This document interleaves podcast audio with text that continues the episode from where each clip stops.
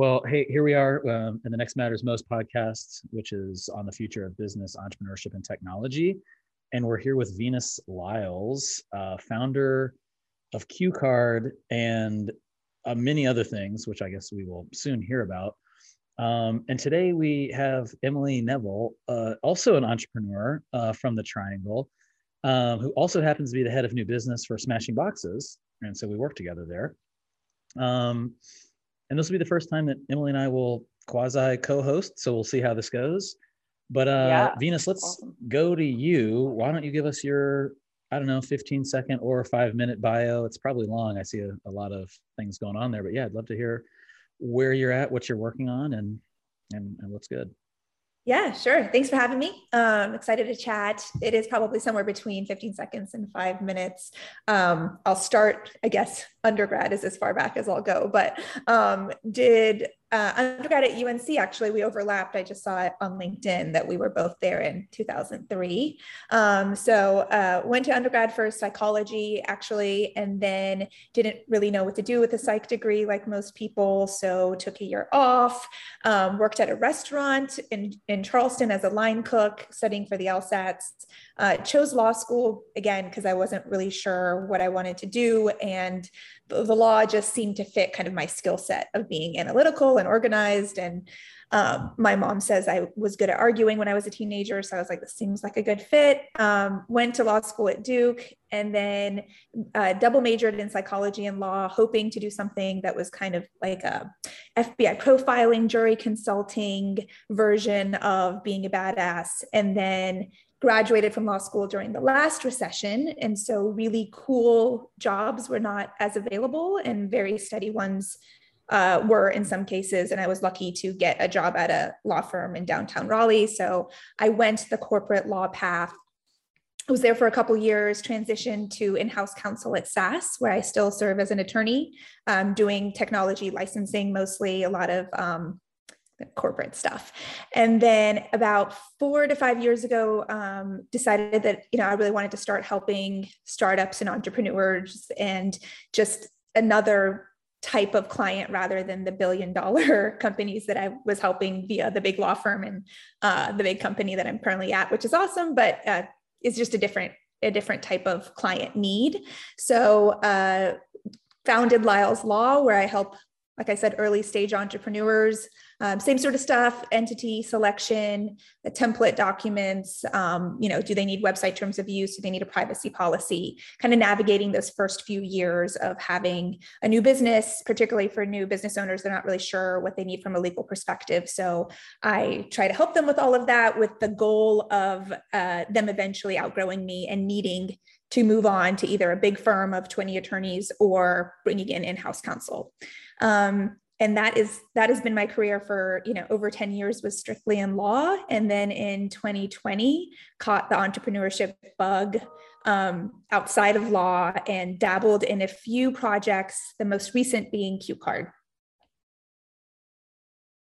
so you great. just caught the bug in 2020 but i see well i guess you i mean in addition to founding your own practice but I was aware of QCard, but I also see um, book author, um, founder of uh, Dance Her, uh, as well as, oh, I guess joining as a member of the Excel Ventures. Uh, so that seems like four things um, all in this 2020 catching the bug. Is that is that accurate? Yeah, I mean you're right. Founding the firm was you know my my first entryway into uh, the gateway drug into um, starting my own business. But since I knew how to be an attorney, uh, it seemed like a very easy sort of fit.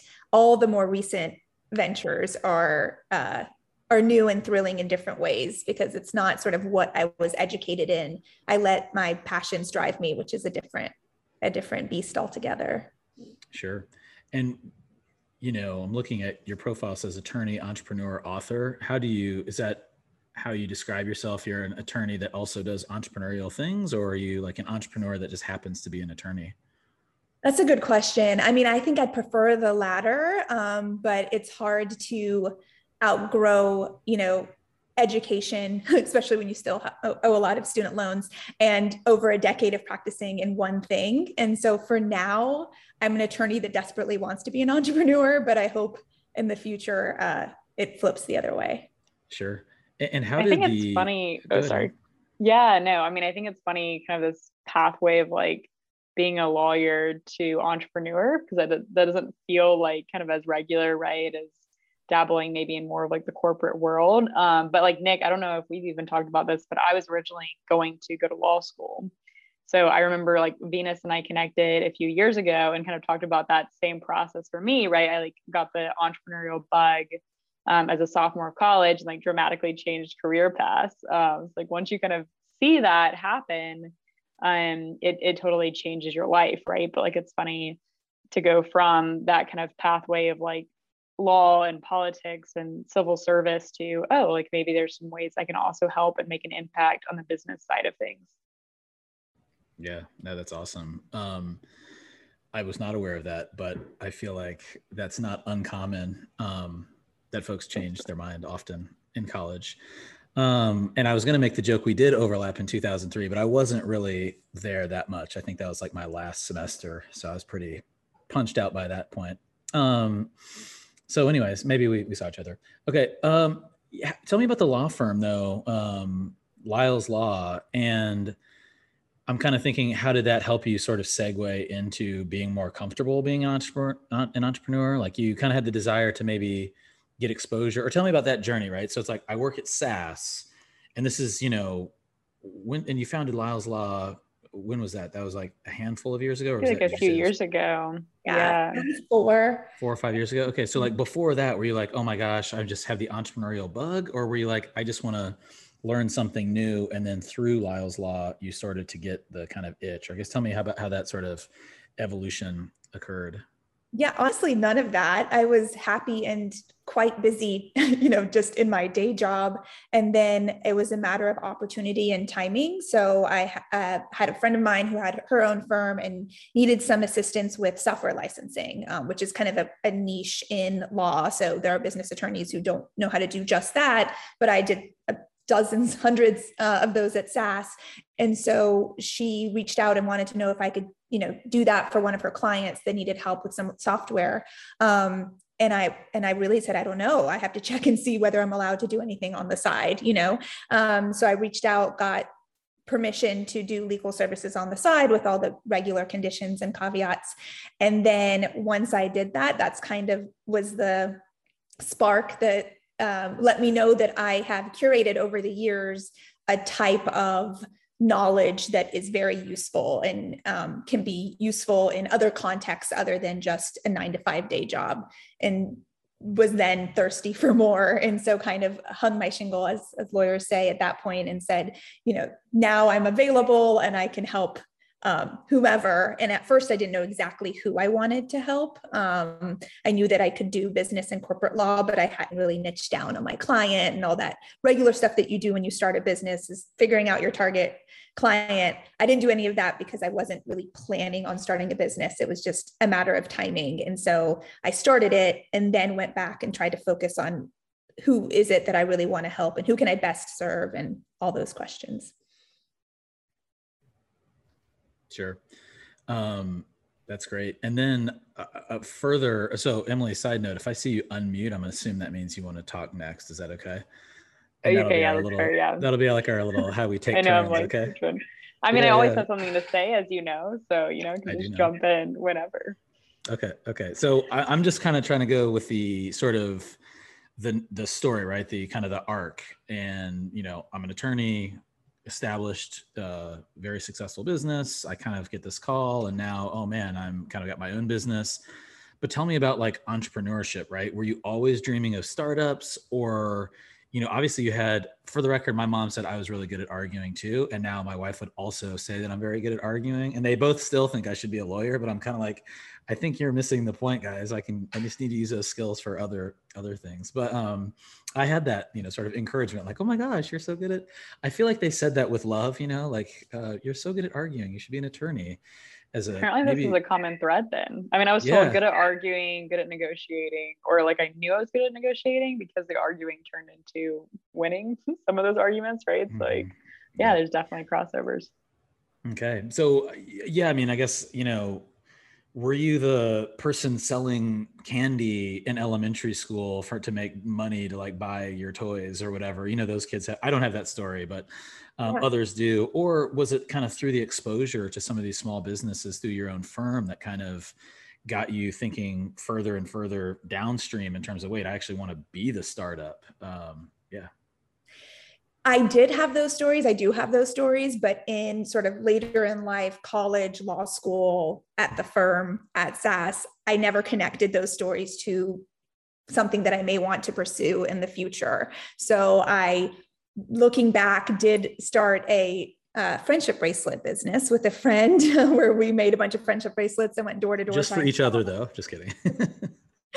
uh, we started like a neighborhood magazine and um, I, I you know my dad would pay me five dollars not to talk for an hour which you know now is pretty depressing but at the time i was like sure like let's do it.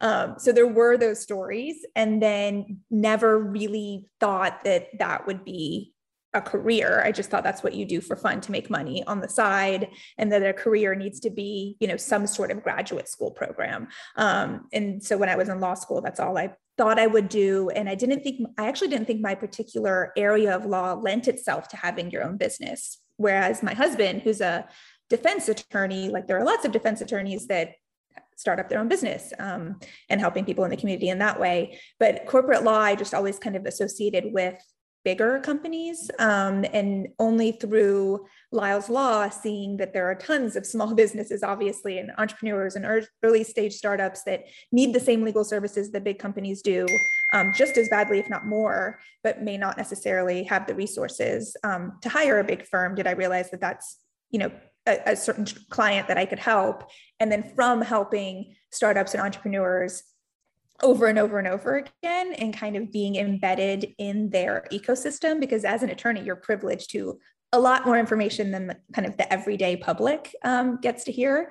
I really got to learn the in, ins and outs of it and um, through that sort of realize like I love problem solving, and that's what they're doing, but they're doing it on a different level. And just started seeing problems to solve that I never really pursued either. You know, would just see something and think that would make a cool business. Never thought I could make that a cool business. Um, and but over you know months and and and eventually years of thinking somebody should do this, I kind of just thought, well, why wouldn't that somebody be me? Awesome. I think also though, like because you talked earlier about how like working on the technical side of things, even though I'm well, more like kind of, I guess, carrying those like technical agreements, right? And just having to have that expertise like linked to working with tech startups. I can relate to that even since like coming on board uh, to Smashing Boxes because I don't know, you know, really, truly, I guess, the ins and out of like software development, right? But like just working now with developers, with designers, I'm seeing how useful a skill that is to have to like then carry over to almost every startup today, right? And whatever they're working on, like even having that base knowledge of a more technical, you know, background and stack is so helpful for anything you could do, you know, especially related to entrepreneurship. Yeah, absolutely. And I didn't realize how much of that I absorbed by just asking them their story and what kind of technology they were working on in order to then draft their agreements appropriate. Right, yeah. You need to understand it a little bit in order to be able to, to protect them in the best way possible. And so a lot of times I would say, okay, explain this to me knowing that I'm not a techie. Like explain this to me like you would explain it to an eighth grader. And so them having to kind of convert that into speak that I could understand then helped me understand it more and more. And the more that, you know, clients did that, um, the, the, various different types of startups, different types of technology. I can see the patterns, you know, they're all different, but there's also a lot of similarities just between tech companies in general. And I didn't realize how much of that I absorbed until I started my own. That's awesome. It, tell me, I guess we'll go stay with the kind of path for like one more second, but you know, I had a mentor kind of really harp on, you know, knowing your story as a big sort of source of I guess power and, and, motivation and inspiration for like why you're doing what you're doing. And a lot of that would be like childhood stuff like all right you know your parents or your teachings or did you move around a lot or whatever? A have you put in work to being like this is my story this is who i am and and if not then b yeah i mean tell me about i mean you were getting you were doing all kinds of businesses as a kid. Were you encouraged by parents or was it just sort of like it just kind of happened since birth you were out there selling stuff or tell me about what you would how you'd kind of think about your story. Yeah, my so my dad was a restaurant owner and so he had his own business my entire childhood and I saw that and so although they didn't um, expressly encourage it, I did have that as a role model growing up. And actually to the contrary my dad would say never get into the restaurant business. Like that's all that he would ever say when he would come home at you know 2 a.m exhausted.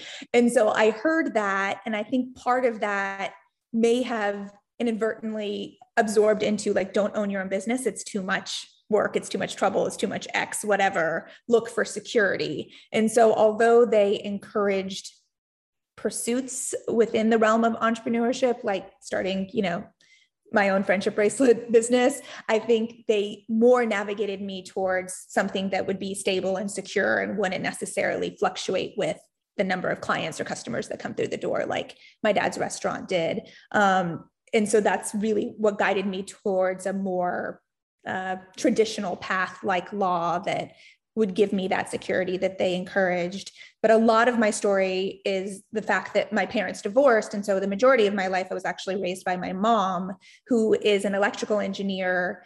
Uh, years, you know, many years ago when there weren't any in her class, like, um, and she she is very independent. So if you meet her, you will know, you know, how I am the way that I am because she was very much you need to be able to do what you need to do to take care of yourself. Don't depend on anybody else. Don't think that anybody's going to hold, you know, doors open for you and just go for what you want. And so she's cheered me through law school and she's cheering me through this entrepreneurship pursuit. And she will cheer me if I, you know, cheer me on if I want to quit and go work on a farm one day because she just is that sort of lady. And so seeing her do that and go for dreams and run marathons and do all the things that she put her mind to, I definitely think that's rubbed off on me, even if I haven't done all the journaling to like really narrow in on my story yet.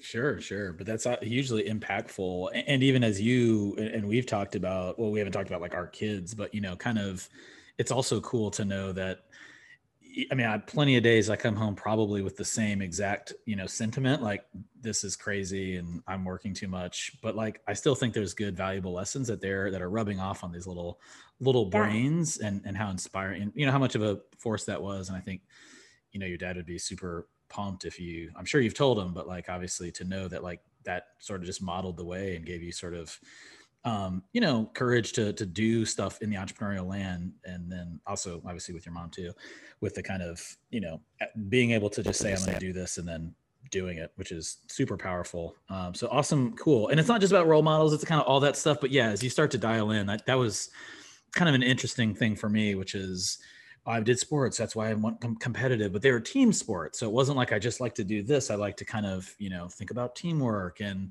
also with my parents and they were divorced and we, they kind of moved around. So I'm like, well, I was at new school. So I had to like kind of adapt quickly and, you know, kind of like make fast friends. And um, I don't know, there's just kind of a bunch of, you know, I had this like one like drill sergeant coach once. And so like, you know, kind of like take no bullshit from any, I was just like this weird thing where it was fun and we spent a whole day on it and i you know i kind of baked that into certain things and rituals i've done in different businesses um, but it also just was a good self-awareness moment you know for me. And then when someone else would be like why are we doing it this way? I'd be like well that's just my kind of deal or my story or how i am approaching things for these reasons of experience.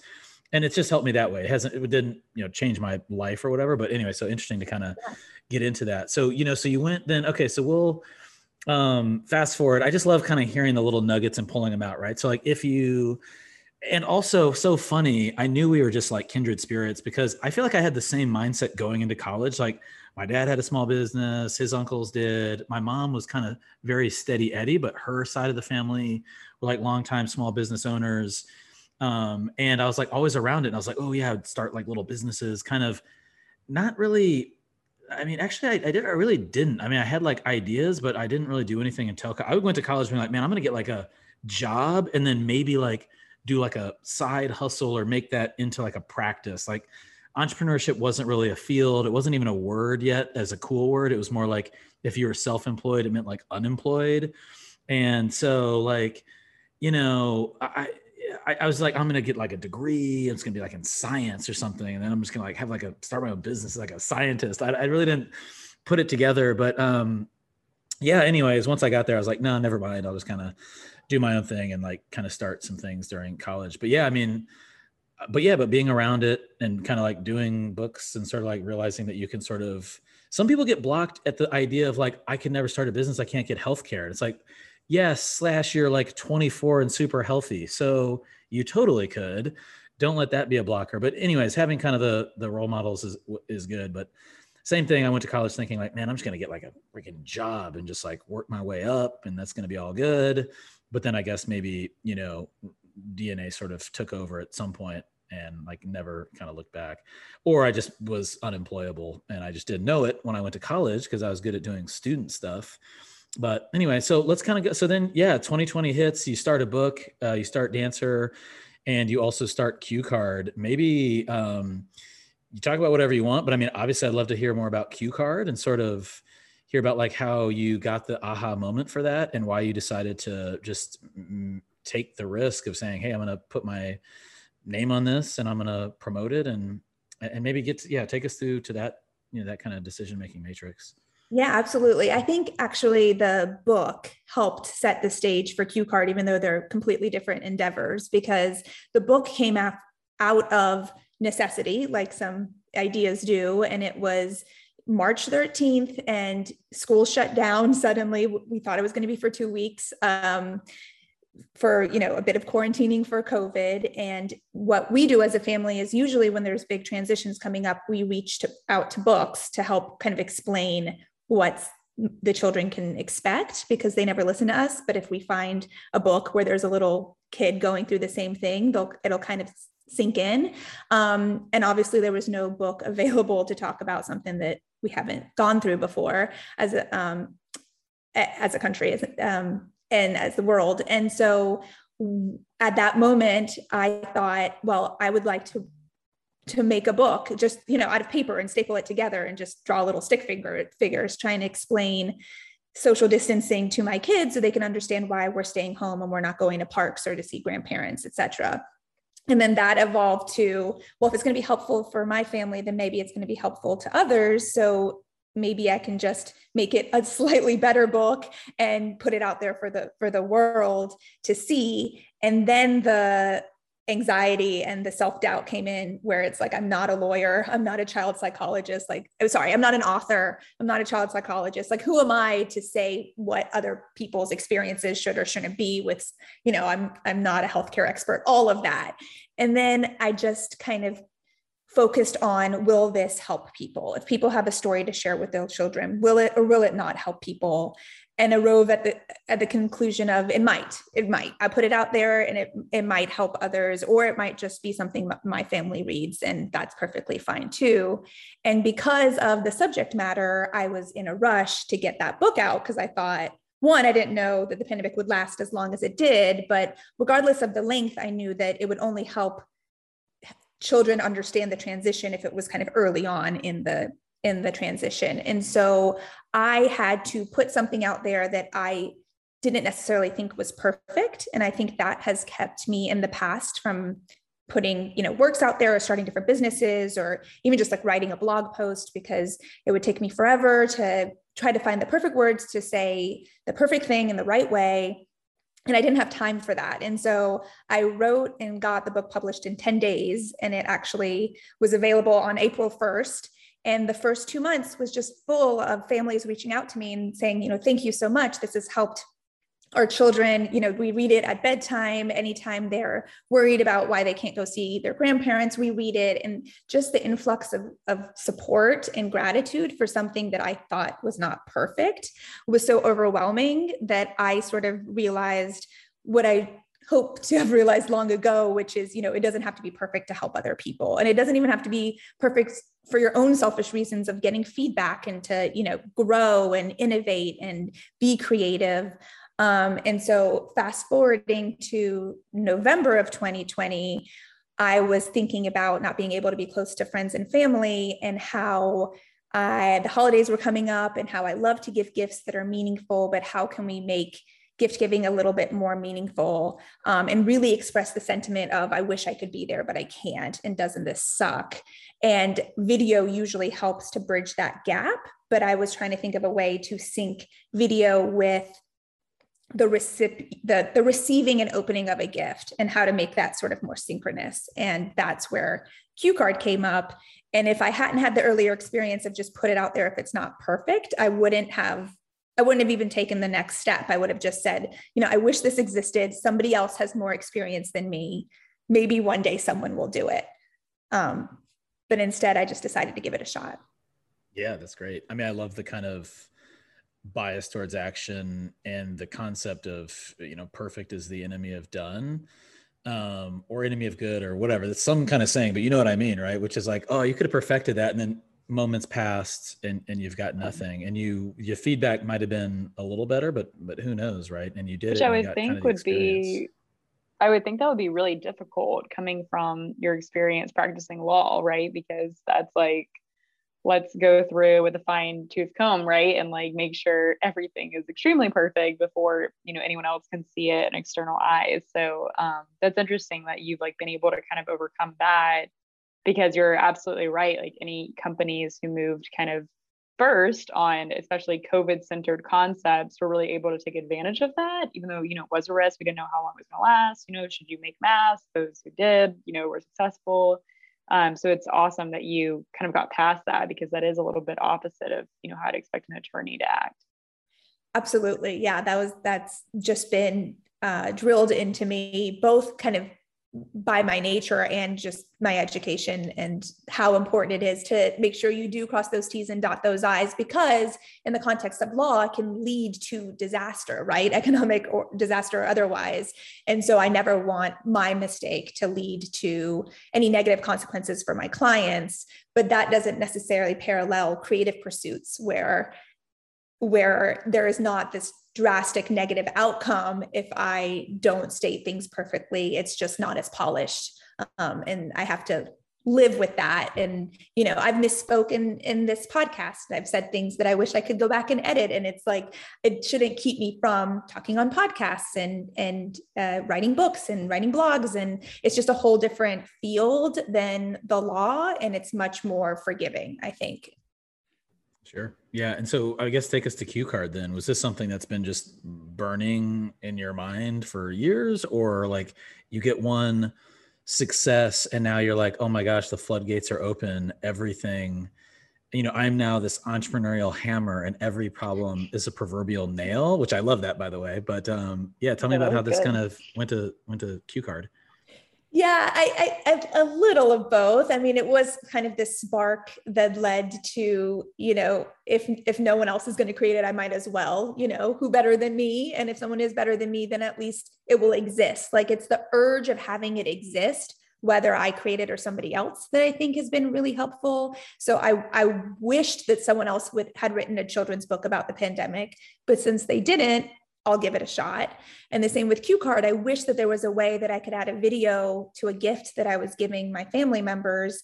Looked high and low for it, couldn't find it. So thought I could give it a shot. Maybe there are other people that wish this existed as well.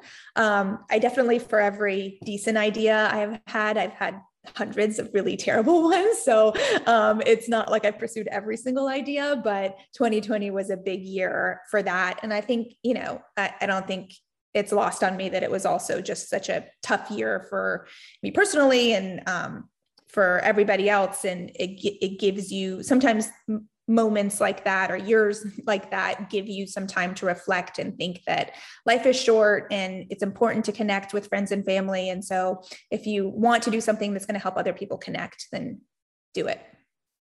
Sure. And so that kind of was maybe where I was going to go too. But how about tell us what is cue card?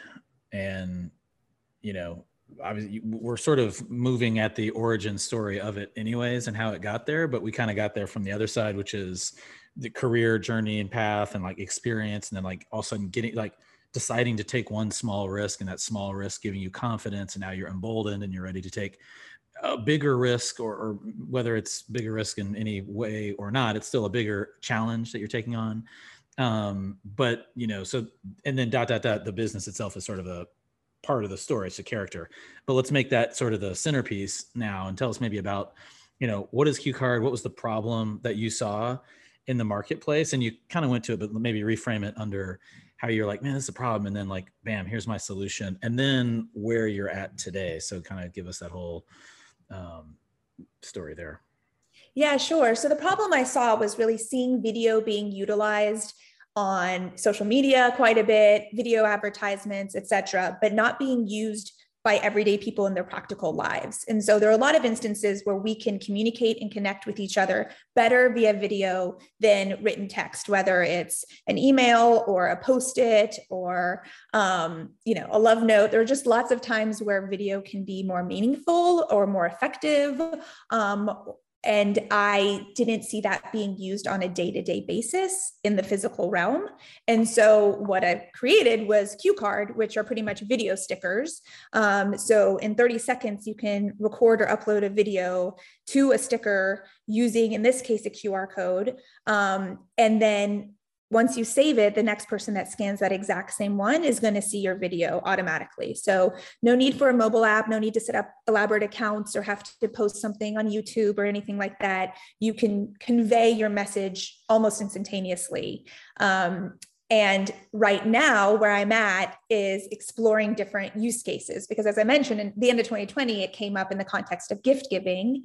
Um, and that was well received. But once I actually made it a reality, it became clear to me that there are so many other instances other than gift giving where it would be helpful to have a video um, that's triggered the moment that somebody uses or walks up to or receives some sort of physical object. So, some other cases are um, potentially an Airbnb scenario where the host would put cue card stickers around their home.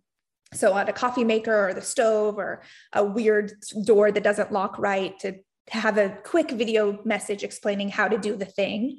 Um, or uh, political campaigns can use it on flyers where they can have the candidate have a short video because nobody answers their doors anymore, but they can kind of leave the flyers on the doorstep with a video message from a candidate or um, businesses can use it on their product packaging or their other sort of promotional marketing um, to have a video that uh, instantly plays when the consumer either receives the product or uh, the the um, promotional flyers or anything like that that they want to spread out there. And just that immediacy of video creation and sharing and how that helps us connect no matter the use case is what is really exciting to me. So right now I'm launching a pilot program where all those different use cases and more are participating. Um, and I'm hoping to kind of gather data and figure out what use case is most compelling, at least at first, knowing that it can eventually be uh, broader than that, um, and then hopefully launch before the end of the year. It's so exciting. Uh, of course, Nick and I have seen the actual stickers in action. So like once you you know get to do that, um, it really like just opens up that story, right? It's so cool. Um, I know we were talking about this like before the podcast today, but just really kind of this ongoing change, right, in society of like an increasing digital presence, right, in our physical worlds. And I mean, obviously, like we're recording this on Zoom right now, right, which like just feels like my life now. Um, but I guess how do you see? Um, and you talked about like a, a bunch of use cases, which is awesome, and you know, still in the testing phase for kind of like post-COVID world. But do you feel like like that really has been the catalyst for Q card? And how do you see that continuing, you know, past the post-pandemic world if we're really calling it that now? Yeah, I mean, I think the pandemic showed us how important connection is and whether it's via zoom calls or facetiming or uh, skype whatever however your form is you know people crave to connect and you can connect in different ways. A video is a, a potentially um, impactful way to connect when you can't be there in person. And so i like that concept of until you can be there dot dot dot cue card.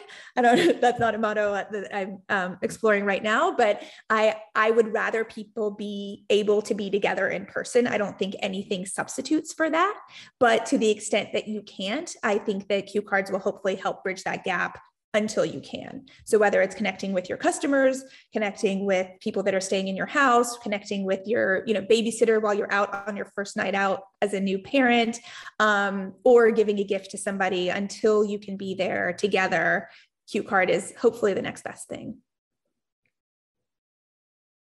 That is interesting. Well, I don't know, like Nick, I'd be interested to hear your thoughts on that too, because I could, like, I think actually that could be somewhat, you know, there's something to discuss there, right? Like, is it, you know, always that in person is better, or like, is this a great substitute? I'm, I'm thinking about, you know, times where I've arrived at an Airbnb, but maybe don't want, you know, the kind of the extensive walkthrough tour. And I'm like, okay, we're like trying to get in, kind of get out. Like, I think there's a cool like opportunity here um, with your product where it does allow you to kind of go at your leisure, right? Or like use mm-hmm. it as needed, which of course, like we don't want to cut out all human connection uh, moving forward. But I do think there's something to be said for like when digital can be better and more optimal and like how we can really like take advantage of that. And I don't know, Nick, what your thoughts are in that too, but it's kind of interesting yeah. to think about.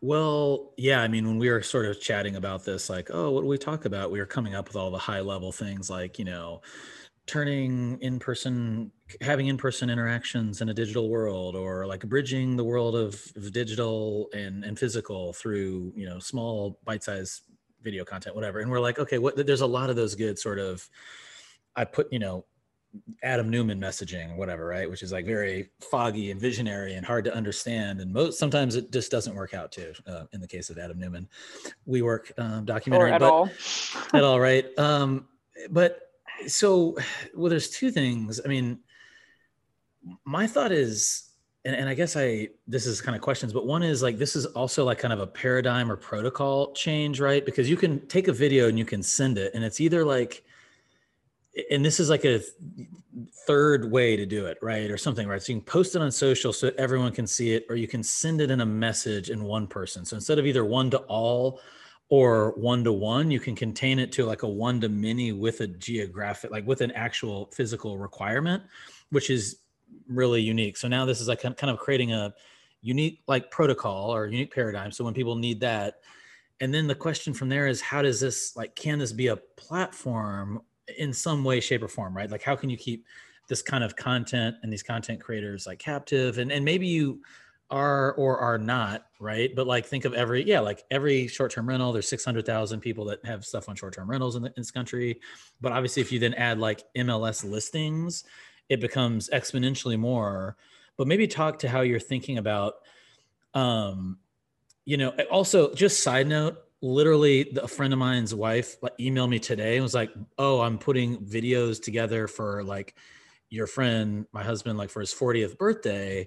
Can you send me some video like via like dropbox or whatever whatever? I was like oh that's so funny. And actually i wasn't like cue card. I was just like ugh i need to do that today? Like and then we're talking. I was like oh there's a use case every day um, but like you said every appliance every thing. Um, I guess maybe first talk about that kind of like paradigm protocol layer because I think articulating that helps you get into that kind of like, you know, outer space like mindset and gets people like anchored in this like, whoa, this is like a humongous opportunity.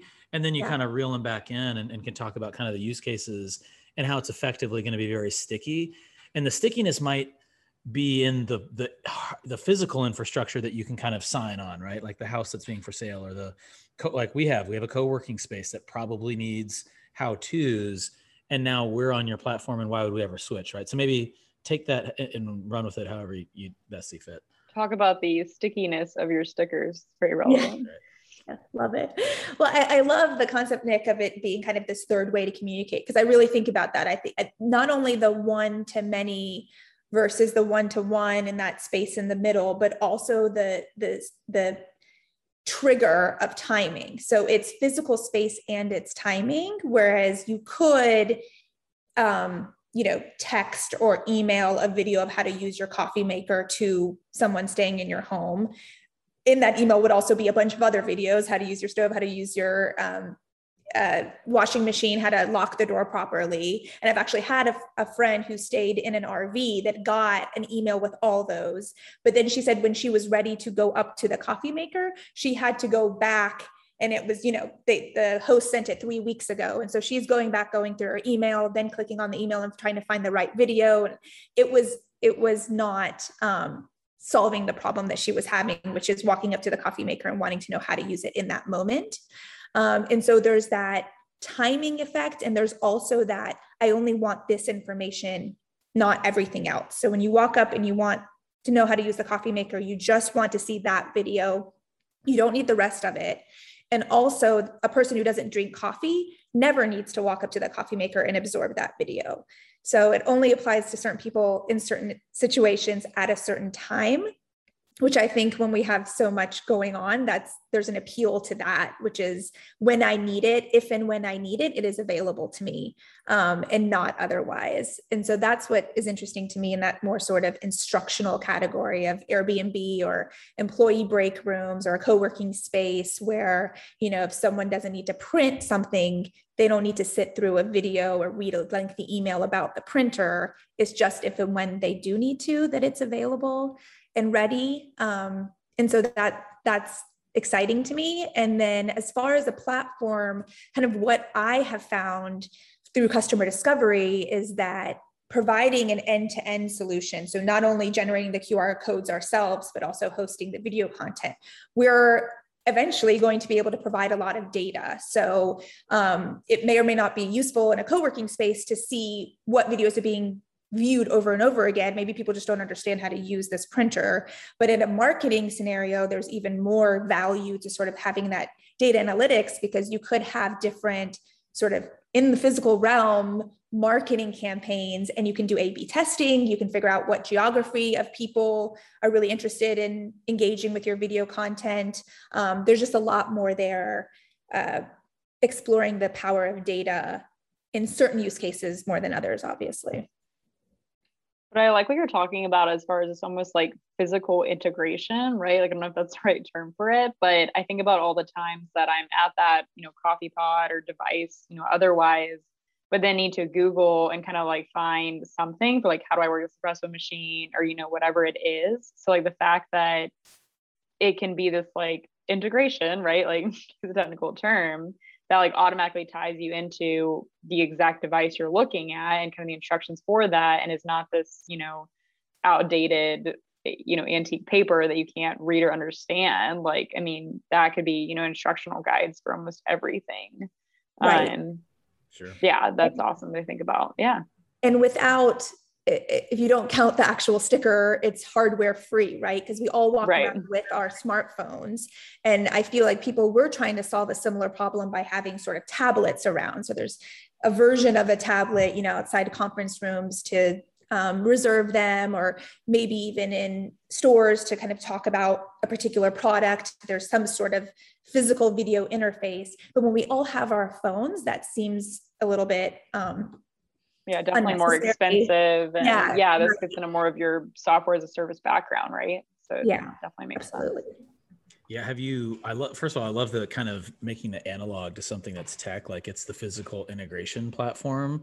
So and it's for anyone that needs to kind of incorporate blah, blah, you can kind of get into the messaging there but also you know as you think about use case i'm trying to think of what makes this a, a, platform, right? Which is means it's easier to use this than something else. And that's not the only definition of a platform by any means. But I'm kind of thinking like, what if you got, you know, some kind of coffee maker brand on board or whatever, and they started shipping. So now if you're kind of if it's coming from like the the space owner, but also the appliance maker, and all of a sudden like this becomes kind of this ubiquitous infrastructure.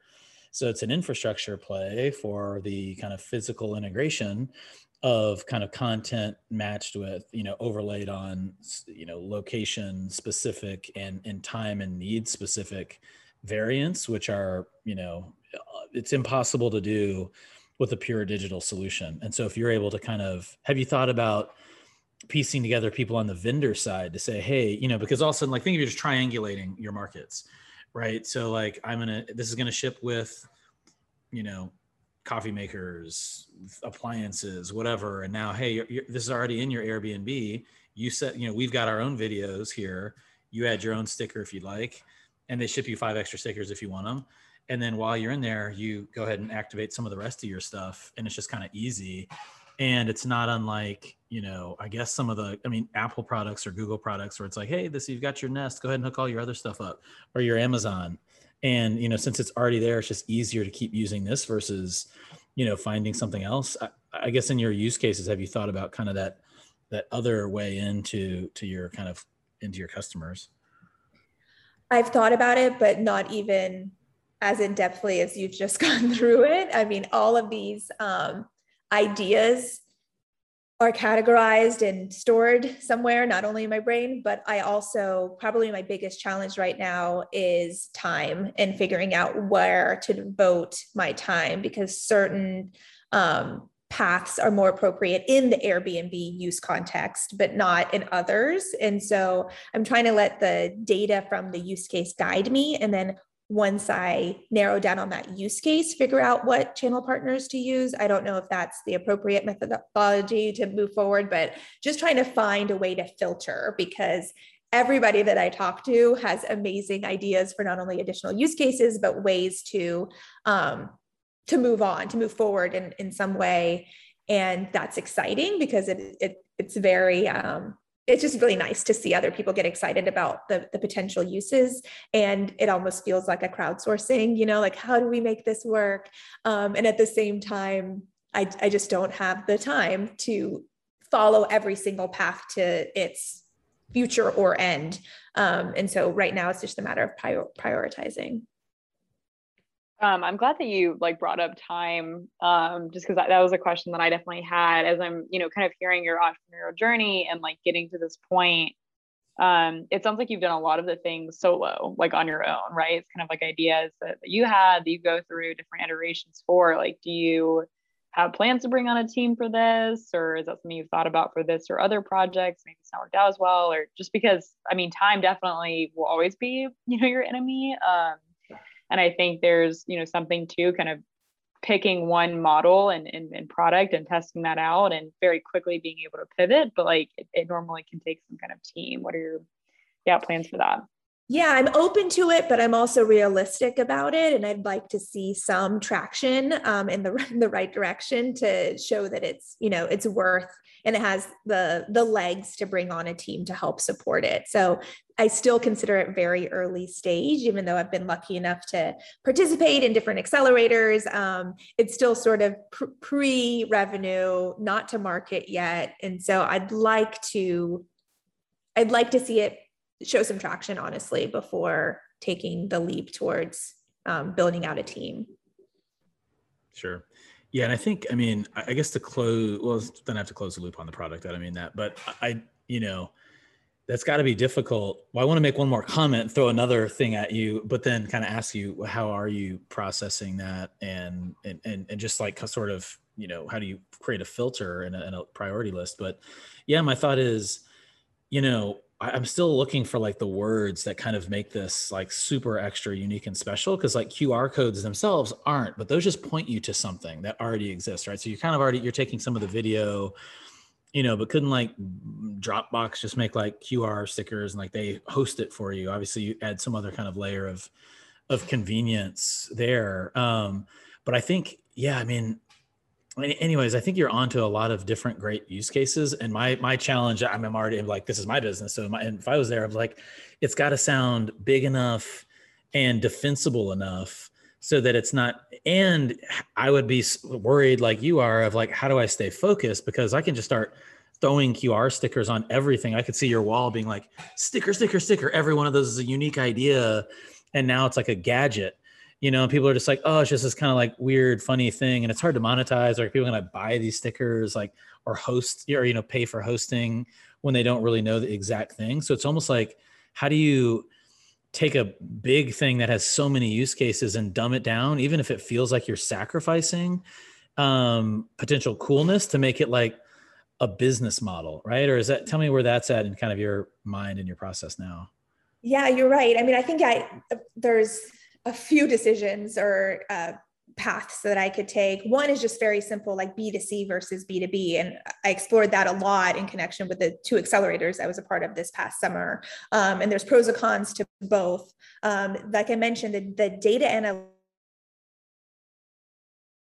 analytics can go and see their either their marketing campaigns or their customer products and the, the QR codes that the cue cards that match to each one.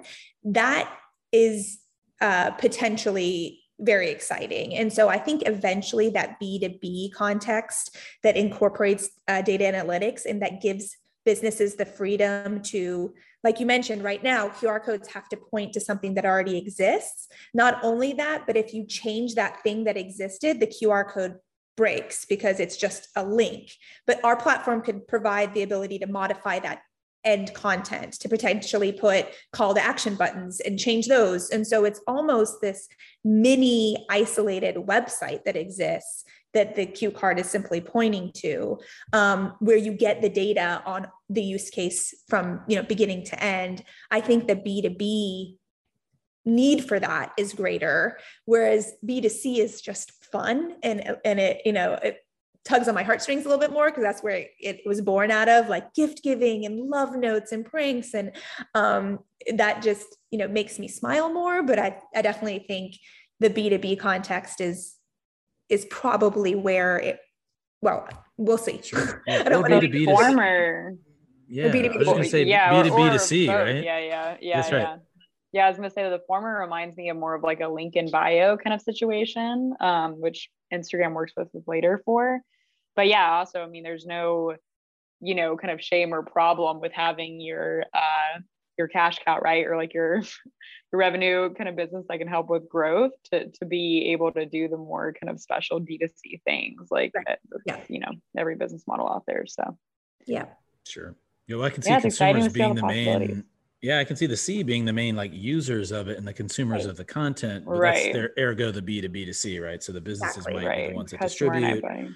Yeah, yeah, yeah. So that's awesome. And so I guess tell me where you're in pilot mode and kind of, and then what do you hope to learn, and then what's next uh, for for you and for Q Card? Yeah, I hope to um, be very data driven with the feedback that I receive from the pilot program. Um, it right now it's in many different use cases that I had initially wanted. Um, it has grown organically through people telling other people about it. And then that other person has another use case. So they want to join the pilot program, but they want to do this very cool thing with it. And so uh, I've been uh, not as stringent about it can only be these use cases. I need this exact survey at this time, maybe to my detriment, but I'm just excited by the fact that people want to use it and that they're seeing value in it. And so I'm letting it grow in that way. Um, and then we'll collect data in a couple of months. I mean, some of it depends on the use case, right? Like uh, I had a friend who used it for her sister's bridal party, a one night thing. Um, she wanted to put a a bowl of cue cards next to a guest book. And so people could write their message and add a video. Um, and so that was easy because that was one night the next day, you know, uh, sent a survey, got feedback, all of that stuff. Other things take longer. The Airbnb scenario, I have a few hosts that want to record the videos and put them in their home in order to have that sort of rotate through a few uh, you know renters would take a few weeks and so they're all on these different time frames and there's both b2b and b2b to c and b2c and so hopefully um, gathering that data choosing a at least path to market initially um, to move forward with and then focusing intently on that path in the in the near future would be the goal Sure. And do you see yourself as um, running all these businesses simultaneously, or is your hope that you know Q Card sort of envelops all of your time and and, and mental resources? I, I mean, I have no idea. If you had asked me last year, would I have this other random tech business that I was pursuing? Like, I would have never thought that I would be here a year ago. And so I have no idea where I'm going to be a year from now, but I, I actually feel comfortable with that, which is unusual for me. So I'm just happy to be in this place where I'm along for the ride. That's amazing. Um, yeah, clearly she can do do six at one time, proven that. So no, I think it's good. Like, I mean, like we were talking about earlier, right? I mean, this idea of it doesn't have to be perfect to test it. And I know even like Nick and I were talking about with someone else like last week a new kind of business idea. And, you know, I think Nick, you kind of joked like, oh, well, it's not going to make money. Like, don't put the sign up yet. Like, you know, we'll wait. Like, I mean, you also just have to figure out like profitability, right? And like, there's just so many levels a business has to go through to figure out if it's sustainable and you know what that model can look like. So i can appreciate um, just being okay with kind of testing out those different use cases before you put too much you know ahead of it before you put truly the cart before the horse right? Yeah absolutely. And my initial mvp was so ugly, so basic, all the things. Like it was a true MVP. Um, and you know, it hurt when I got the feedback on, on from some folks on that, but I just had to remember this is the point of it. This isn't my vision. This is just the very initial version. And the feedback was overall positive enough for me to move forward with what Q card is today. And who knows what the later versions will do and look like. But um, if you're too upset when someone calls your baby ugly you're just never gonna you're never gonna let it grow up so i'm i'm trying to be okay with that I would never be okay with that. I'm just kidding. All babies are ugly. just, probably an just not opinion. mine. uh, just not mine. Well, okay. So yeah, I mean, we covered a lot, right? Which is kind of uh, ha- getting going, kind of finding a path and a career in in law, starting to take a few small risks. Well, I mean, I guess growing up around kind of entrepreneurship, um, but then yeah, starting to take a few small risks, leading to confidence to take a bigger risk. And now, and finding something that was scratching your own itch, right? These are all, I mean, it, it's almost the playbook, right? You know, but so many, some of these are like conversations are really the future of this or that or we could have really gone into like kind of content consumption and digital marketing being you know inadequate if you can't cross the physical barrier and, and overlay it with location and overlay it with not just location but like the person using it. Um so how powerful is that right? I mean you've got really the next in some ways this could have been the future of marketing right? And the future of content you know and, and like you know without that next layer of of filters and and data points around the consumption of content that you could put out for marketing you're not really marketing. And like how i mean so like this could have gone that way but instead it really for this version of the convo was about kind of the journey and like you've got a career a profession you've taken small steps into kind of entrepreneurship and, and risks. And this is i mean for all five people that listen to this you know i don't know if they're where they're at in their life but it's not it's not meant to just be for entrepreneurs, right? This could be starting something else or just uh, even taking a risk and, and how to do it incrementally. And now you've got to the point where you've got something going. It's very successful in many measures. Pilot, you know, MVP occurred, pilot is occurring. It's not dead yet, but it's by no means a, a foregone conclusion, but you're open to what it might be and where it might go, which is kind of just like really impressive. I mean, I feel like that probably took a while to get to your in your own headspace of like this could really be big. What would I do? I don't know, but I'm okay with that. I guess as you sort of wrap up, was that a big thing for you? Like if I do this, it might work. And what does that mean? Did you like have conversations with yourself about that or your inner network or or how did that all kind of play out? A, a little bit. I mean, I'm I try not to get, you know, excited until there's something getting excited about. At the same time, I like to celebrate the small wins. So just imagining something and then having it actually be something that I can put on gifts this holiday season is a win. Like that that I wanted that to exist in the world and now it does. And uh, the other day, my younger daughter, four years old, was telling me that she wants for Halloween to be a unicorn that has wings. And when you push the button, the wings flap and she flies. And I was like, I don't think that that exists yet, but maybe you could create it. And she said, like, you create a cue card. And I was like, absolutely. And that's like, that's a win for me. If she thinks that she can go on and create whatever she wants because, you know, cue card now exists in the world, like, I'm good. Everything else is just frosting for me. That's great. Yeah, a little single tear moment there for me too. Like, oh man, that really happened. So just put wings on cue card, and then it'll be yeah. like a little inside joke, right? Like, what's a unicorn or a, a soon-to-be unicorn with wings? Yeah. Um. Uh, so you know, it's funny. Like I just said, we could have talked about, you know, the future of marketing and kind of crossing the the physical divide, or you know, kind of being the physical integration TM.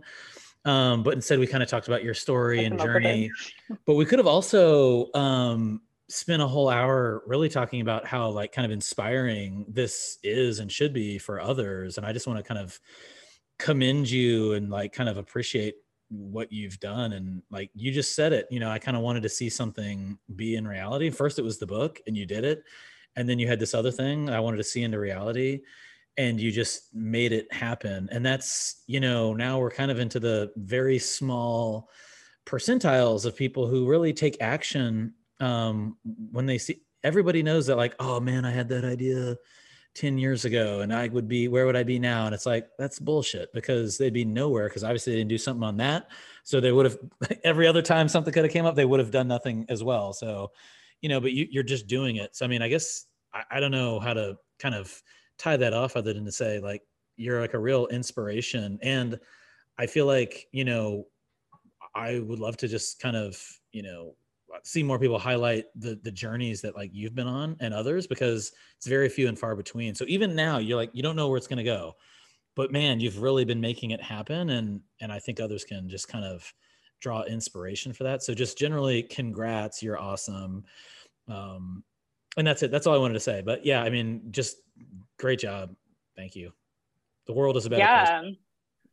no, but I I yeah well, I mean, I think just the fact that like you don't have to do this, right? I mean, I don't know. We kind of got into like the entrepreneurial bug being a, a driver, but I don't know if there's something you know else you want to talk about. I know just talking to um, a lot of women more recently, like we do want to see changes, you know, in the professional workplace and the entrepreneurial journeys, like for women everywhere, right? Just to to have more of us doing it, um, because there's not enough right now, but yeah, I mean, you don't have to be doing this and are taking risk and extra time to make something um, come to fruition in the world that's currently not there and you know could have lots of impacts and lots of awesome other ways too you know especially for nonprofits that we didn't talk about. But yeah i guess any like kind of more motivating reasons for like why you do decide to keep doing this i would be interested to kind of hear that too I just feel like I've had a lot, like what Nick was referring to earlier, a lot of ideas that I never pursued. Maybe other people did, maybe they didn't for years and years and years. And then once I started to put the the need to be perfect or the what will think people think thoughts behind me and just doing it, I realized that you can help people just by doing it. So even, you know, if the law practice isn't perfect, I've helped a lot of entrepreneurs, and that is meaningful. And if the book wasn't perfect, there are families who still love it; they don't care, um, and that is meaningful. And uh, if Q Card isn't perfect, there are people that are going to use it in their Airbnbs or on gifts or for their small businesses. And so you can help people without being perfect. And people honestly would prefer you not to be perfect because then it helps them move on with their imperfect project because nothing's ever going to be exactly the way you want it to be. And so um, it was just a culmination of being tired of not going for it and and seeing the effects of going for it. And between the two, I would just I'd rather pick the latter. Yeah, that's the other segment on the show is what's your why. We didn't really get into it, but now now we did. So yeah, I mean, Emily, to your point, there's a lot of uh, just people, you know, that I think um, yeah, we talked about like the health insurance. Like I, I, I wouldn't start because of that, or there's just some reason. And so, you know, Venus, you're sort of, um, I guess, evidence that well, you're successful right now, no matter what happens, right? Because you've tried it, and that, that's something I kind of deal with too, where it's like, uh, yeah, I'm not there yet. Like, but what's there, right? Like we're on a journey, we're doing things, and that in and of itself should be rewarding, and it is when you can like step back and get a little bit of perspective. Um, but you know, anyways, I think I'm, I'm just really happy for for kind of what you're doing and for you coming on and, and, and sharing that story. Um, let's move to like closing statements, closing arguments here, um, Attorney Lyles. Of, uh, but um, yeah, I guess let's wrap up. What's next for you for this year? It's 2021. Um, just to digitally date this conversation. Q Card is in pilot your practice is thriving, you have a full time job, you have a number of kids at home. We're all still kind of dealing with COVID. What does the next 12 uh, months look like for you? And where do you see this all, all going? Right now, I'm operating on a month at a time if I'm lucky. And so, no clue what 12 months or even 2022 will bring. Um, in September, I'm just hoping for some cooler weather. I'm going to um, truck along with the pilot programs, trying to support the people that are participating as much as possible and get their data and um, and absorb that and analyze that and then personally just try to enjoy time with family now that the kids are back in school it gives me the time to do work during the day but i'm also looking forward to actually seeing them in the evenings and on the weekends so um, i have no idea what future future will bring but i'm just going to keep moving along for the next month or so yeah that's great so uh, moving all the projects forward um, yeah, I think I appreciate the month in advance, and I'm like a day in advance. Sometimes I'm like, oh wait, today's my one of my days to drive to practice. I have to leave in ten minutes, so make sure the kiddies have their little cleats on. And um, but yeah, I mean, you know, I guess this was fun because um, Emily's the first time kind of having a co-host, um, and Venus, great story, and I'm so glad that we connected and, and got to hear from you and yeah, I wish you kind of all the best. Emily, any closing thoughts? Yeah, I don't know if I have a um, which side on prosecution or defense I'm on. No, just kidding. Um, yeah, um, this is awesome. So, well, I you know love working with the team at Smashing Boxes and Nick, and um, it's just cool that we get to connect with companies like yours every day. So, um, and inspiring entrepreneurs. So, hopefully, can get some more stickers going out the door for you and you know some more business um, because i think there's just tons of use cases to explore in the next month and there too 12 months right so congratulations again Awesome. Thank you both so much for having me. I should have mentioned I am planning a Kickstarter campaign next month, so look out for information on that. But um, this has been a, a wonderful conversation, and I just always like chatting with you both, so I appreciate it. Awesome. Cool. Have a great rest